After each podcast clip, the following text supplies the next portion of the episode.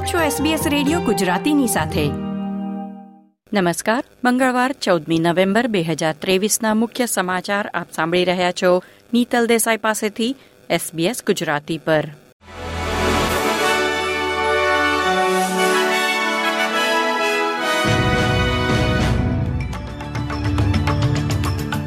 ઓપ્ટસે બાર કલાક માટે તેની સેવાઓ ખોરવાઈ જવાનું કારણ જાહેર કર્યું છે. ટેલિકોમ કંપનીએ જણાવ્યું હતું કે સોફ્ટવેર અપગ્રેડ દરમિયાન લાખો લોકોના ફોન અને ઇન્ટરનેટ કનેક્શન બંધ થઈ ગયા હતા. સિસ્ટમને પુનઃસ્થાપિત કરવામાં અપેક્ષા કરતાં લાંબો સમય લાગ્યો હતો, કારણ કે કેટલાક રાઉટર્સને રીબૂટ કરવા, દેશભરની સંખ્યાબંધ સાઇટ્સ પર ઓપ્ટસ સ્ટાફને જાતે જવું પડ્યું હતું. કંપનીએ સોમવારે એક નિવેદનમાં જણાવ્યું હતું કે વિક્ષેપનું કારણ હવે જાણી લેવામાં આવ્યું છે અને તે ફરીથી ન બને તેની ખાતરી કરવા પગલાં પણ લેવામાં આવ્યા છે.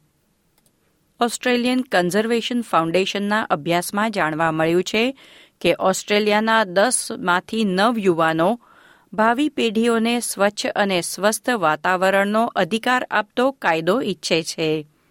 એકસો સાહીઠથી વધુ દેશે સ્વચ્છ અને સ્વસ્થ પર્યાવરણના અધિકારોનો કાયદો ઘડ્યો છે, પરંતુ ઓસ્ટ્રેલિયાના કોઈ રાજ્ય કે પ્રદેશમાં તેનો સમાવેશ નથી.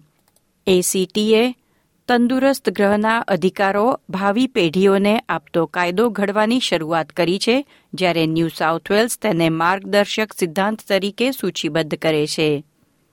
ક્વીન્સલેન્ડમાં પિટબુલ ટેરિયર સહિત કૂતરાની પાંચ જાતિઓ પર પ્રતિબંધ મૂકવામાં આવશે.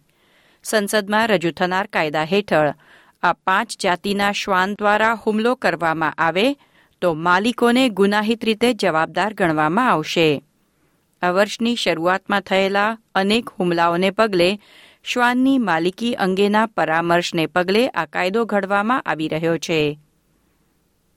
આંતરરાષ્ટ્રીય સમાચારોમાં ગાઝાપટ્ટીના ઉત્તરી ભાગમાં આવેલી અલ શિફા હોસ્પિટલ ઇઝરાયેલી દળોના હુમલામાં પ્રાથમિક લક્ષ્ય બની ગઈ છે. અનેક દર્દીઓ દવાખાનામાં ફસાયેલા છે, જેમાં છત્રીસ નવજાત શિશુઓનો સમાવેશ છે. ગઈકાલે ત્રણ શિશુ મૃત્યુ પામ્યા છે.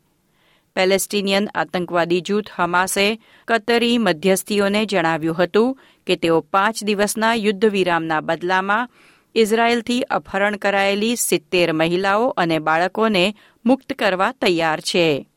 તો સામે ઇઝરાયેલે તમામ બસો ચાળીસ બંધકોને મુક્ત કર્યા વિના કોઈ યુદ્ધવિરામ નહીં સ્વીકારવાનું નિવેદન ફરીથી આપ્યું છે.